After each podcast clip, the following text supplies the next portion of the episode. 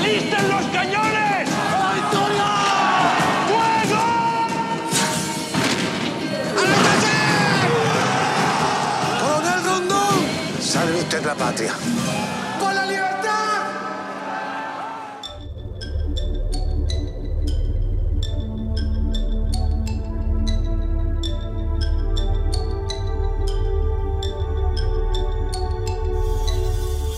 Uno de los grandes interrogantes en las democracias en la América Latina es la dificultad de implementar de verdad el Estado de Derecho, que es la base de las democracias, inclusive de las democracias en América Latina, democracias endebles, que tienen sus falencias, pero al fin y al cabo democracias. ¿Por qué en Colombia y en América Latina también ha sido tan difícil implementar el Estado de Derecho? ¿Y por qué, por ejemplo, ha sido tan difícil que derechos tan importantes y tan relevantes en un Estado de Derecho, como el derecho a la tierra, sea hoy un derecho tan difícil de sostener en un país donde, por ejemplo, hace 60 años no se renueva el catastro, que es en el fondo la base de un Estado de Derecho? Porque determina la igualdad de todos frente a la tierra, frente al acceso a la tierra, a la propiedad privada, pues que es la base de un Estado de Derecho. Este interrogante lo responde María Teresa Calderón en su reciente libro, Aquella República Necesaria e Imposible, en donde relata la crisis que se gestó entre 1821 y 1832, cuando se hizo o se fundó en Colombia la Primera República. Y sus protagonistas fueron, obviamente, Simón Bolívar y Francisco de Paula Santander, quienes libraron una lucha, mejor dicho, brutal por el poder. Lo interesante de esta mirada es que está basada en nuevos archivos que fueron encontrados y en documentos que habían sido dados por perdidos y en publicaciones de la época, lo que le ha permitido a María Teresa, su autora, sacar a la luz una dimensión sorprendente y novedosa de lo que pasó en esa Primera República y que además nos explica muchos de los, digamos, no problemas, sino de la naturaleza del sistema político que hasta hoy pervive en Colombia y que explica además muchas de las distorsiones que asumimos como normales hasta hoy en Colombia. María Teresa Calderón es economista, magíster en Historia y en Teoría Política y Relaciones Internacionales de la Universidad Nacional de Colombia y doctora en Historia por la Sorbona de París. Durante por lo menos 10 años, María Teresa Calderón se hundió en una cantidad de archivos, se sumergió en esa historia de la República con documentos, repito, que todavía no se habían descubierto. Y después de esos 10 años de investigación y de estudio, decidió publicar este libro, Aquella República Necesaria e Imposible, que es el tema de hoy en A Fondo. ¿Y por qué nos parece importante devolvernos a lo que pasó en esta Primera República entre 1821 y 1832? Porque es que uno, devolviéndose en la historia, entiende muchísimas cosas de las que nos están sucediendo hoy. Y creo que este libro nos prende las alarmas para entender por qué muchas de las cosas que no entendemos hoy siguen sucediendo.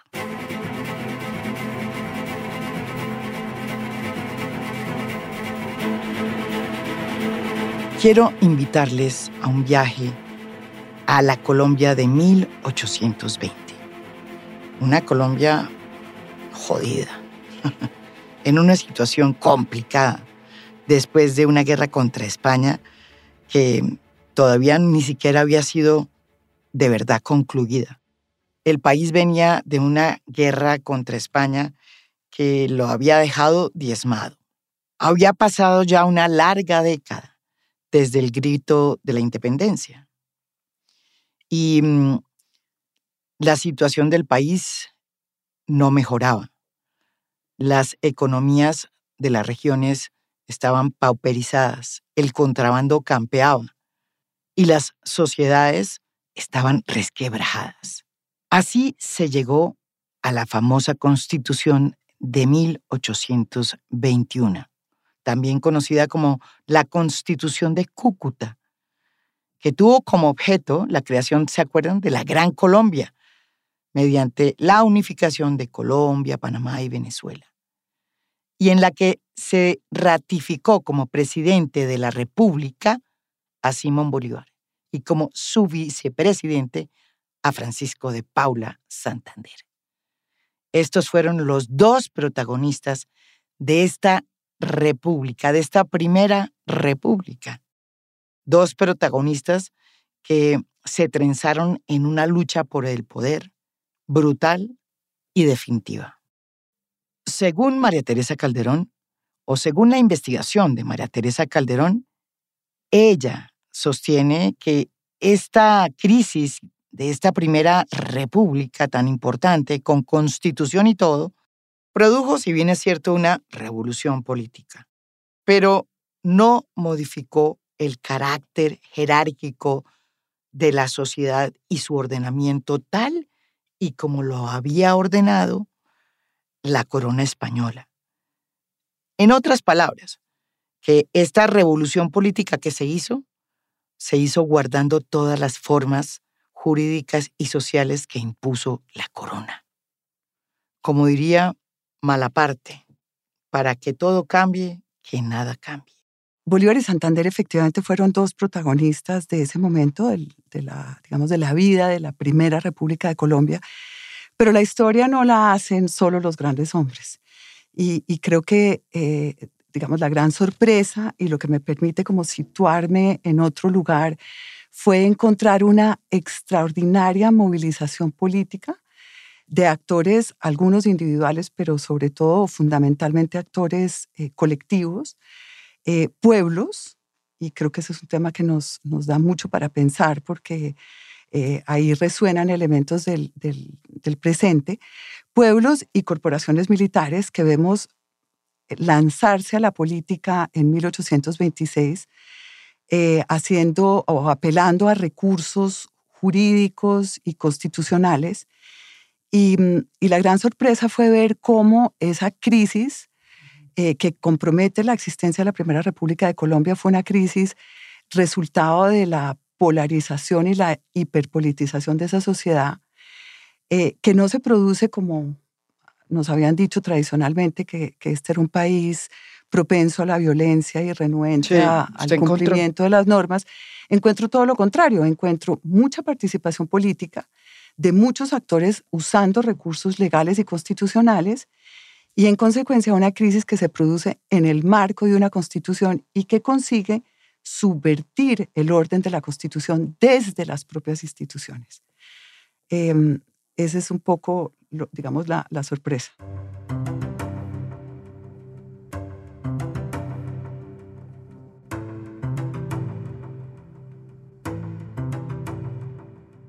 El país de 1821, esa Constitución de Cúcuta en que se creó la famosa Gran Colombia, era un país que buscaba su independencia por primera vez. De hecho, era la primera constitución que se hacía después de estar bajo la corona española.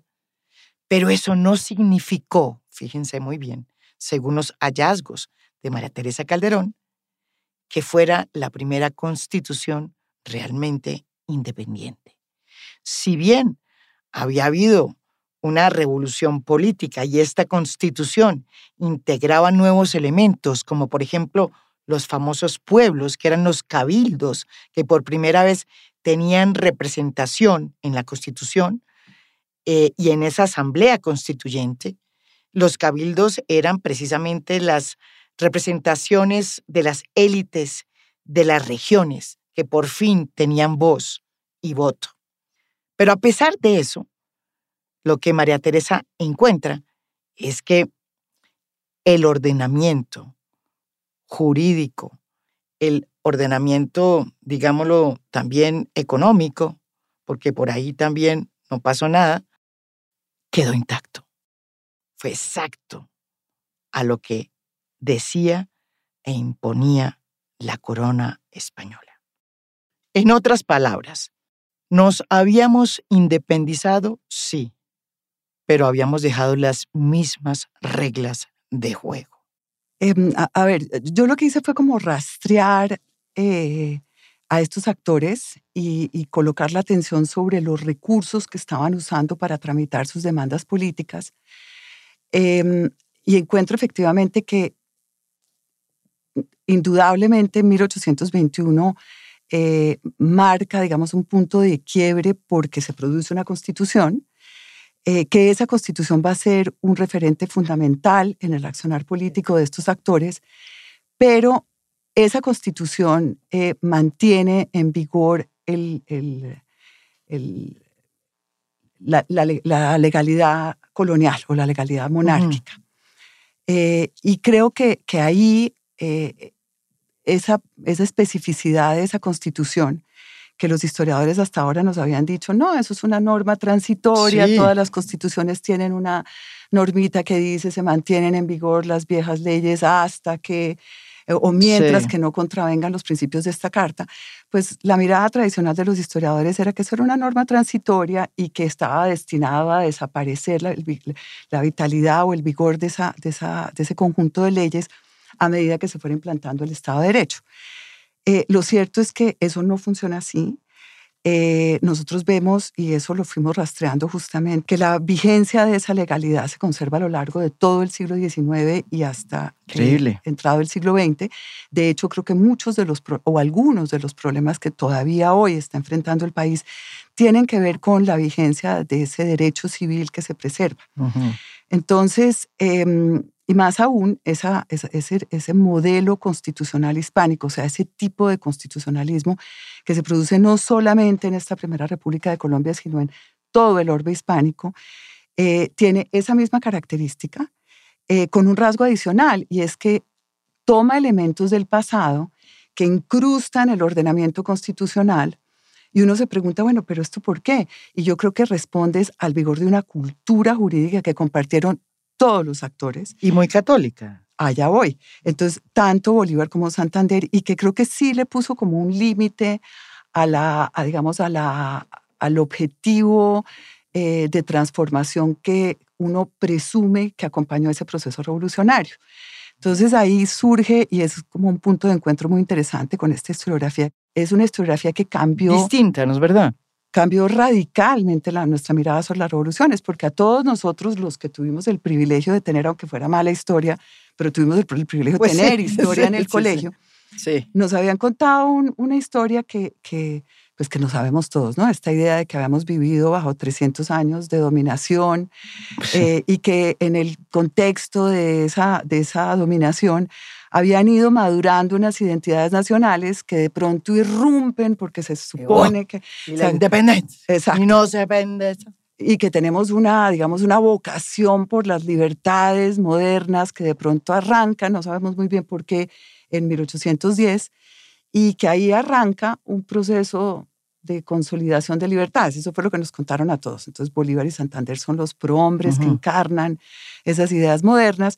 Y pues la historia clásica era que había una pugna entre ellos dos, uno encarnación del conservatismo, el otro del liberalismo, y entonces la historia empieza a orbitar alrededor de los dos partidos políticos, y eso nos lleva hasta posfrente nacional. Uh-huh. Lineal, perfecto, no hay problemas, claro el relato para todo el mundo. Pero cuando uno se va a mirar las fuentes, pues descubre que tanto Bolívar como Santander, y como todos los contemporáneos, porque aquí nadie, digamos, se anticipa a su, uh-huh, propia época, comparten una determinada cultura política, que esa cultura política en el contexto de esta monarquía católica tiene unas especificidades. No es igual, o sea, dicho en otras palabras, estas revoluciones hispánicas no fueron la Revolución Francesa y tampoco la Revolución Norteamericana. Se inscriben en un marco atlántico, pero tienen poco que ver con sus antecedentes. Y estos señores, que son unos ilustrados, pues conciben la revolución, o piensan más bien una revolución política, pero una revolución que nunca se propone cambiar el orden social, porque ese orden social no, nadie considera que hay que cambiarlo.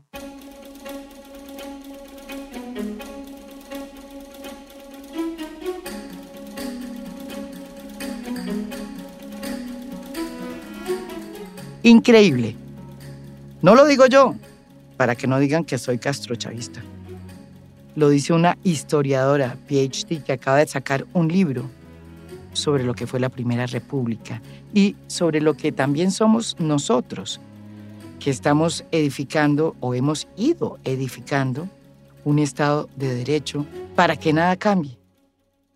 Otros de los hallazgos hechos por María Teresa Calderón en su libro a través de esta investigación tiene que ver con un planteamiento que quedó inscrito en la Constitución de 1821 en Cúcuta, que hablaba muy claramente de la división de los poderes públicos, de la división y de la independencia que debía haber en los poderes ejecutivo, judicial y legislativo. Pues bien, después de la investigación que ella hizo, descubrió que esa premisa que era parte de esa Constitución de 1821 y que es base de un Estado de Derecho, pues ni siquiera se cumplió en ese momento. Y tampoco se sigue cumpliendo hasta ahora. De alguna manera, seguimos teniendo ese lastre de convertir, o mejor, de utilizar la justicia como un acicate para acabar con el contendor político. Eso pasó en la violencia y eso nos ha pasado muchas veces en la historia de Colombia. Y hoy estamos volviendo a ver que la incidencia de la Fiscalía y de las IAs como punta de lanza de los políticos que están en el poder para acabar con los contendores políticos también se está repitiendo. Pero devolvámonos a esa república de donde nacimos todos.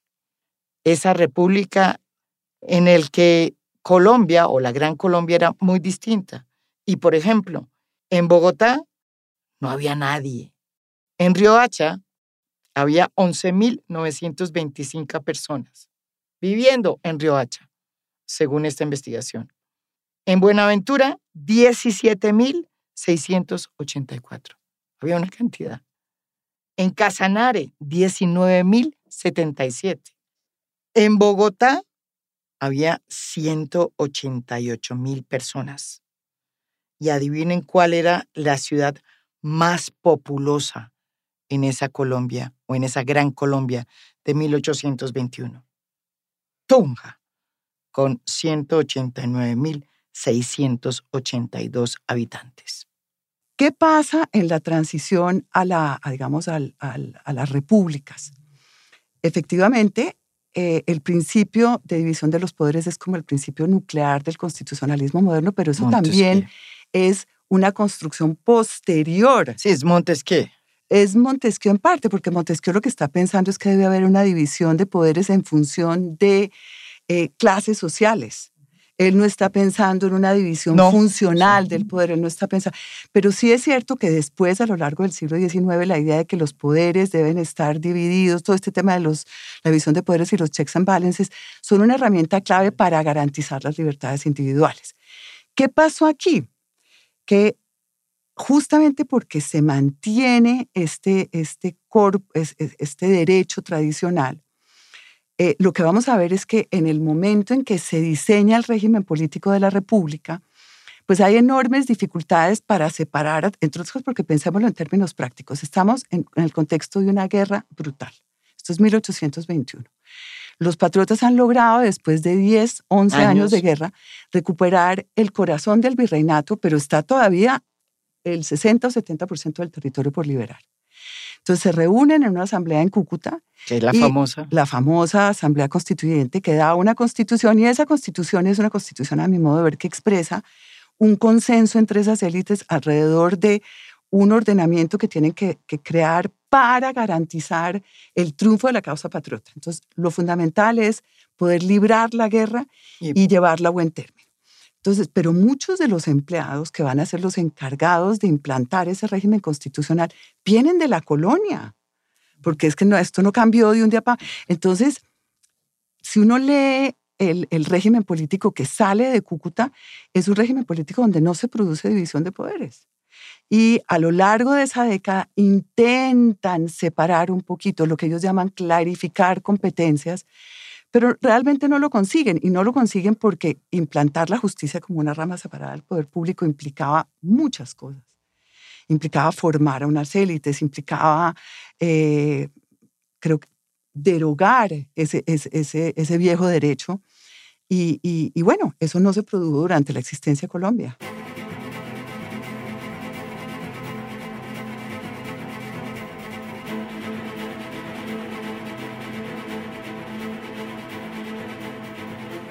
Bueno, ¿por qué esta dificultad de cambiar, de tener democracias bien etiquetadas, bien vestidas, de corbatín, como diría Darío Echandía, pero que no son capaces de cambiar en el fondo? Porque, como nos pasó en la Primera República, el orden social no se cambió, ni el orden jurídico. Siguió siendo el mismo de la colonia. Y no solo no se cambió el orden social, sino que el Estado de Derecho, el concepto del Estado de Derecho que se sustenta en la división de los poderes públicos, pues también ha sido difícil de asentarse en estas democracias latinoamericanas. ¿Por qué ha sido difícil eso? ¿Y por qué hasta hoy, en países como Colombia, se judicializa la política? Y es decir, ¿por qué se utiliza la justicia para castigar a los opositores políticos? Eso todavía está pasando en Colombia. Pasó en la violencia, pero en diferentes grados, no tan lamentables como sucedió en la época de la violencia, pues está empezando de nuevo a suceder. Se está utilizando la justicia para acabar con el contendor político.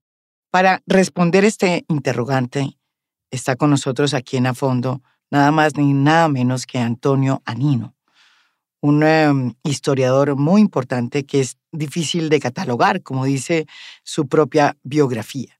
Es florentino, descendiente de croatas, y publicó en 1981 su primer libro sobre la Revolución Cubana, y desde principios de los 90 es uno de los principales representantes de la renovación de la historiografía de las revoluciones de independencia hispanoamericanas de principios del siglo XIX. Su trayectoria académica la ha hecho entre Europa y América Latina, y diría dos países, México y Colombia. Es difícil, obviamente, contestar las preguntas de este tamaño, pero obviamente yo y no solo yo, pienso que indagar en forma histórica determinados problemas del presente ayuda a entenderlo mejor. Sí, claro. Es decir, porque, y no estoy hablando solo de Colombia, sino de América Latina, de Italia, del mundo. Quiero decir sencillamente que pero podíamos... volvemos al tema. Debería yo haberte dicho, nos puedes explicar, por ejemplo, en México, exacto, en Italia, que eso nos da como ilustraciones, exacto, para saber nosotros el tema de utilizar la justicia dentro de una competencia política es un tema muy importante, muy preocupante y muy serio. Ahora, el tema precisamente es cómo tenemos que pensar esta cuestión. ¿Qué significa utilizar la justicia en la competición política y de dónde viene, no? Esta es un poco tu pregunta, me parece. Sí, exacto. Esto, si lo miramos, ¿qué nos puede decir una investigación histórica como la que hizo Tere? Y que me parece aporta algunos puntos fundamentales para entender de qué estamos hablando. Ahora, ¿de qué estamos hablando? Y en qué sentido hacer historia puede ser útil. Claro. Lo cual no significa obviamente que somos idénticos al pasado, sino que hay temas que por la dificultad que presentan a resolverse, muestran la densidad y lo difícil que es. Es decir, no es suficiente denunciar el fenómeno, hay que entenderlo mejor. Ahora, entenderlo mejor, ¿qué quiere decir? Que, en primer lugar, que no cambiar la base legal de la colonia significa no tanto la colonia, sino poner la república constitucional sobre una base legal monárquica. Punto primero. Nada menos. ¿En qué sentido lo digo? Que la base, el sistema monárquico hacía del rey el juez supremo del ordenamiento social. ¿En qué sentido? Que se recurría al rey para hacer cosas, arreglar, por así decirlo, y el rey tenía esta suprema potestad, que es el absolutismo, de decir a ti, te doy este privilegio que tiene fuerza de ley. Esto es el punto, no es clientelismo. No. Es ley el privilegio real. Uh-huh. Y como la sociedad se articuló en América fundamentalmente con este sistema y con las tradiciones que se crearon, las famosas costumbres, que son derechos adquiridos, uh-huh. Romper este sistema no es fácil. Porque no se puede, no hay que pensar que son los ricos que quieren seguir como el gato pardo y los pobres no. También los pobres no quieren cambiar eso porque es un elemento de autodefensa. Y donde el libro de Tere lo muestra de manera, a mi manera de ver, excepcional. Con Bolívar, con Santander, que utilizan los mismos recursos políticos para luchar entre ellos, es decir, los pueblos. ¿Y por qué los pueblos aceptan de entrar en este juego? Porque ganan poder, ellos también, porque son reconocidos en la competición política como recurso fundamental. Y esto a mí me explica también una otra cosa del libro de Tere. ¿Por qué? En Colombia, pero también en otra parte de América, la forma de hacer política no cambia. Cambia la dinámica, pero no se crean claves, no crean partidos verdaderos. Y todo funciona al interior del viejo sistema, que ofrece una politización a los actores subalternos mucho más amplia, mucho más fuerte de lo que se da en otros países más modernos. O sea, ahora, que revolución sí hubo, y eso es muy importante. En este sentido, la revolución sí hubo, porque permítame solo concluir una cosa. Si Bolívar o Santander, otros élites, no existen solo los dos, ¿no? No, las élites regionales, los pueblos, digo yo. Quieren competir políticamente, porque el grupo de Cartagena compite con los de Bogotá, etcétera, etcétera, y varios, ¿no? Como muestra el libro, territorios que compiten entre sí. Es que esto se repite, por eso les recomiendo mucho el libro, porque es como estar leyendo los clanes políticos de hoy. Exactamente. Y que se reproducen después de tantos años. Pero hay una cuestión fundamental a base de todo eso. El libro de Tere muestra, a mi manera de ver, en forma indudable, el triunfo del poder local frente a cualquier otro poder central, que sea nacional, territorial, regional, lo que sea. El poder local es el gran ganador de la Revolución de Independencia y se mantiene hasta ahora. Para Antonio, la dificultad que tenemos muchos países en América Latina de implementar y de aplicar el Estado de Derecho tiene que ver con la naturaleza de nuestra independencia. Muy distinta, según él, del proceso de independencia que se dio en Norteamérica. La crisis de las relaciones coloniales empieza en las colonias del norte inmediatamente cuando se rebelan contra el Parlamento inglés.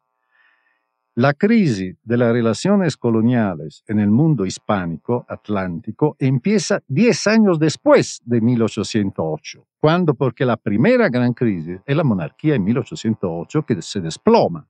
Entonces, cuando empieza la crisis, la expectativa, los proyectos de los criollos no es la ruptura total con España, sino una autonomía, un autogobierno más grande al interior, esto es el punto, al interior de una renovación, de una regeneración de la monarquía, que es el mismo tema que se plantea en España en los mismos años, entre 1808, 10, 12, 14, 16. Que es la crisis de los... Exacto. Entonces, esto nos permite... De la monarquía. De la monarquía. Esto nos permite decir una cosa muy importante, a mi manera de ver, que una primera gran diferencia en la revolución anticolonial del norte y del sur es precisamente que la crisis de la colonia en el norte empieza en la colonia.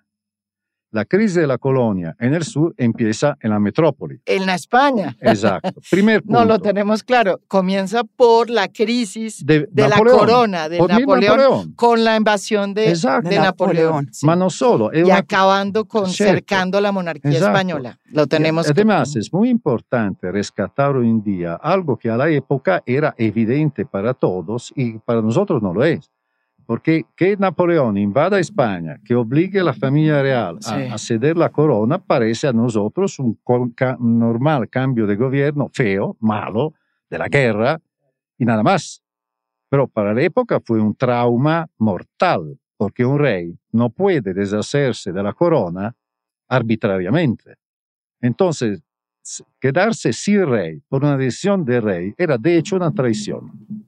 Sí, claro. Que como es... la de Luis XVI en Francia, en 1791, cuando intenta de escapar de Versalles para unirse a la coalición antifrancesa afuera, traicionando no solo la Francia nueva, sino su mandato real que le da Dios. ¿Ok? Sí. Bueno, vamos ahora al tercer punto. Todo esto es importante porque nos explica una cosa fundamental a este punto en la relación en el norte-sur. Tampoco en el norte cambia el orden civil. Era esclavista antes, sigue esclavista después. O sea, después de la guerra de secesión. Entonces no es este el punto si cambia o no cambia. Es la diferencia del orden legal que es fundamental.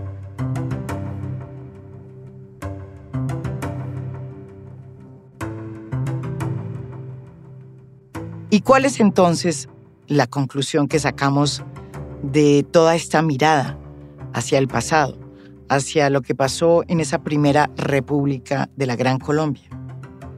¿Qué lecciones podemos traer, aprender para hoy, para la Colombia de hoy, para la Colombia que todavía carga los lastres que se iniciaron en esta primera república? Hemos visto que en Colombia también, en esta Colombia de hoy, se judicializa la política.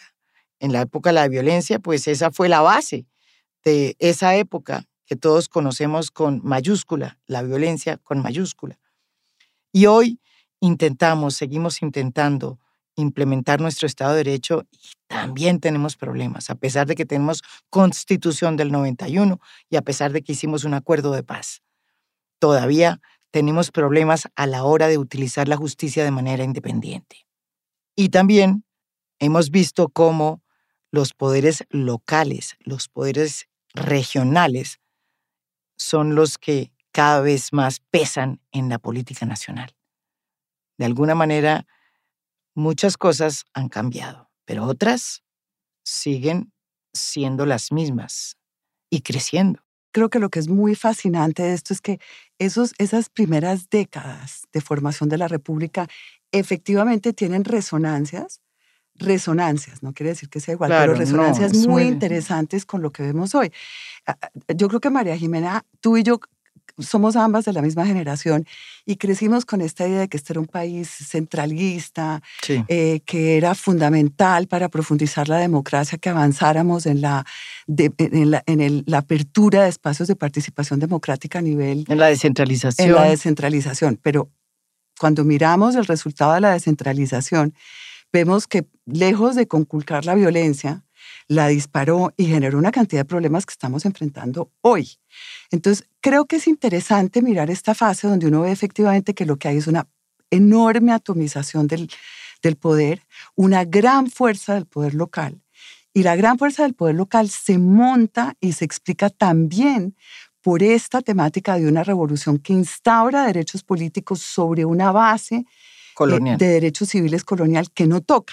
Ahora, lo interesante es que ese principio, que era, vuelvo y repito, un elemento ordenador del viejo orden jurídico colonial, transita a la República y no transita a la República porque nadie hubiera pensado, porque se coló. No. Los contemporáneos, es decir, los diputados, los constituyentes, preservaron en ese principio y lo incrustaron en el orden constitucional. Decidieron que la manera de garantizar la implementación de la Constitución era mantener en vigor el principio de que lo que se llama en derecho el principio suspensivo o condicional de las disposiciones. Entonces, pongámonos en un escenario. El señor presidente de la República, el señor Santander, expide un decreto o una norma para que se cumplan los territorios, y resulta que cuando la pone, la publica y la pone en circulación y busca que se implemente, estos jueces políticos o gobernadores en los territorios deciden que no se debe aplicar porque estiman que es o contraria a la Constitución o que no es justa en una acepción de justicia más referida a la justicia universal, o simplemente porque les parece que no es conveniente. Y eso era legal y constitucional.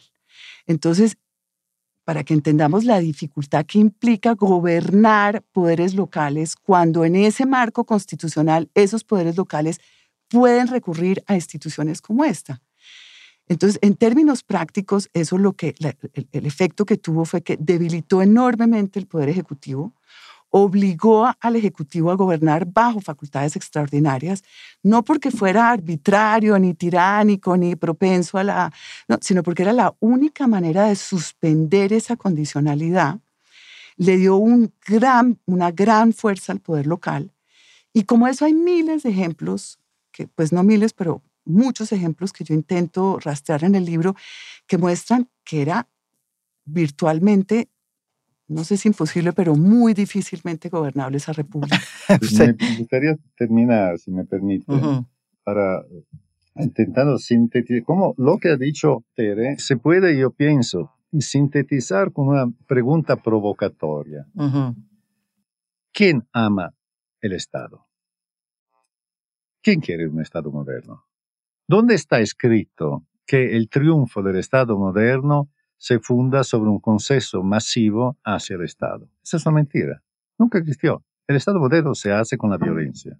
En Europa, el Estado moderno es fuerte porque hubo 3 siglos de guerra. O sea, es la violencia que permite centralizar los recursos políticos. Es la violencia. O sea, la guerra. La violencia.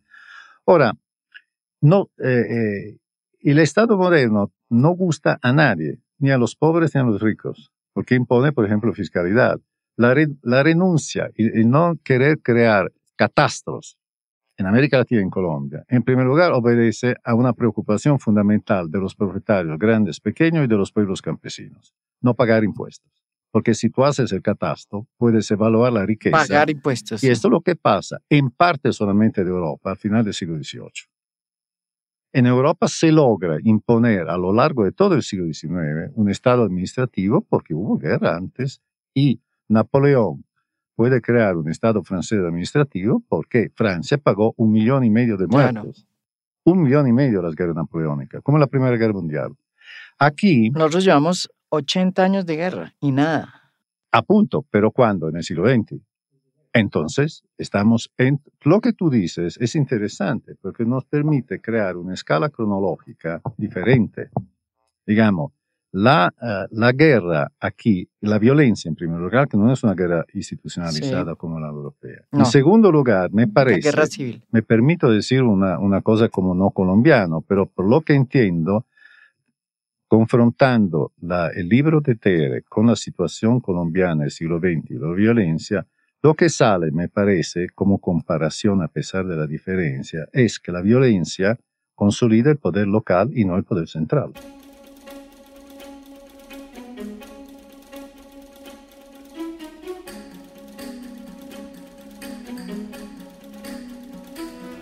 Esto es A Fondo, un podcast original de Spotify. Mi nombre es María Jimena Duzán.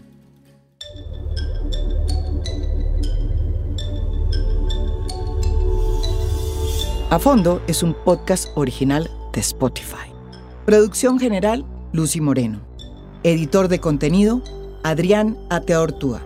Editores de audio, Cristian Leguizamón y Audio Factory. Música original del maestro Óscar Acevedo. Gracias por escuchar. Soy María Jimena Duzán.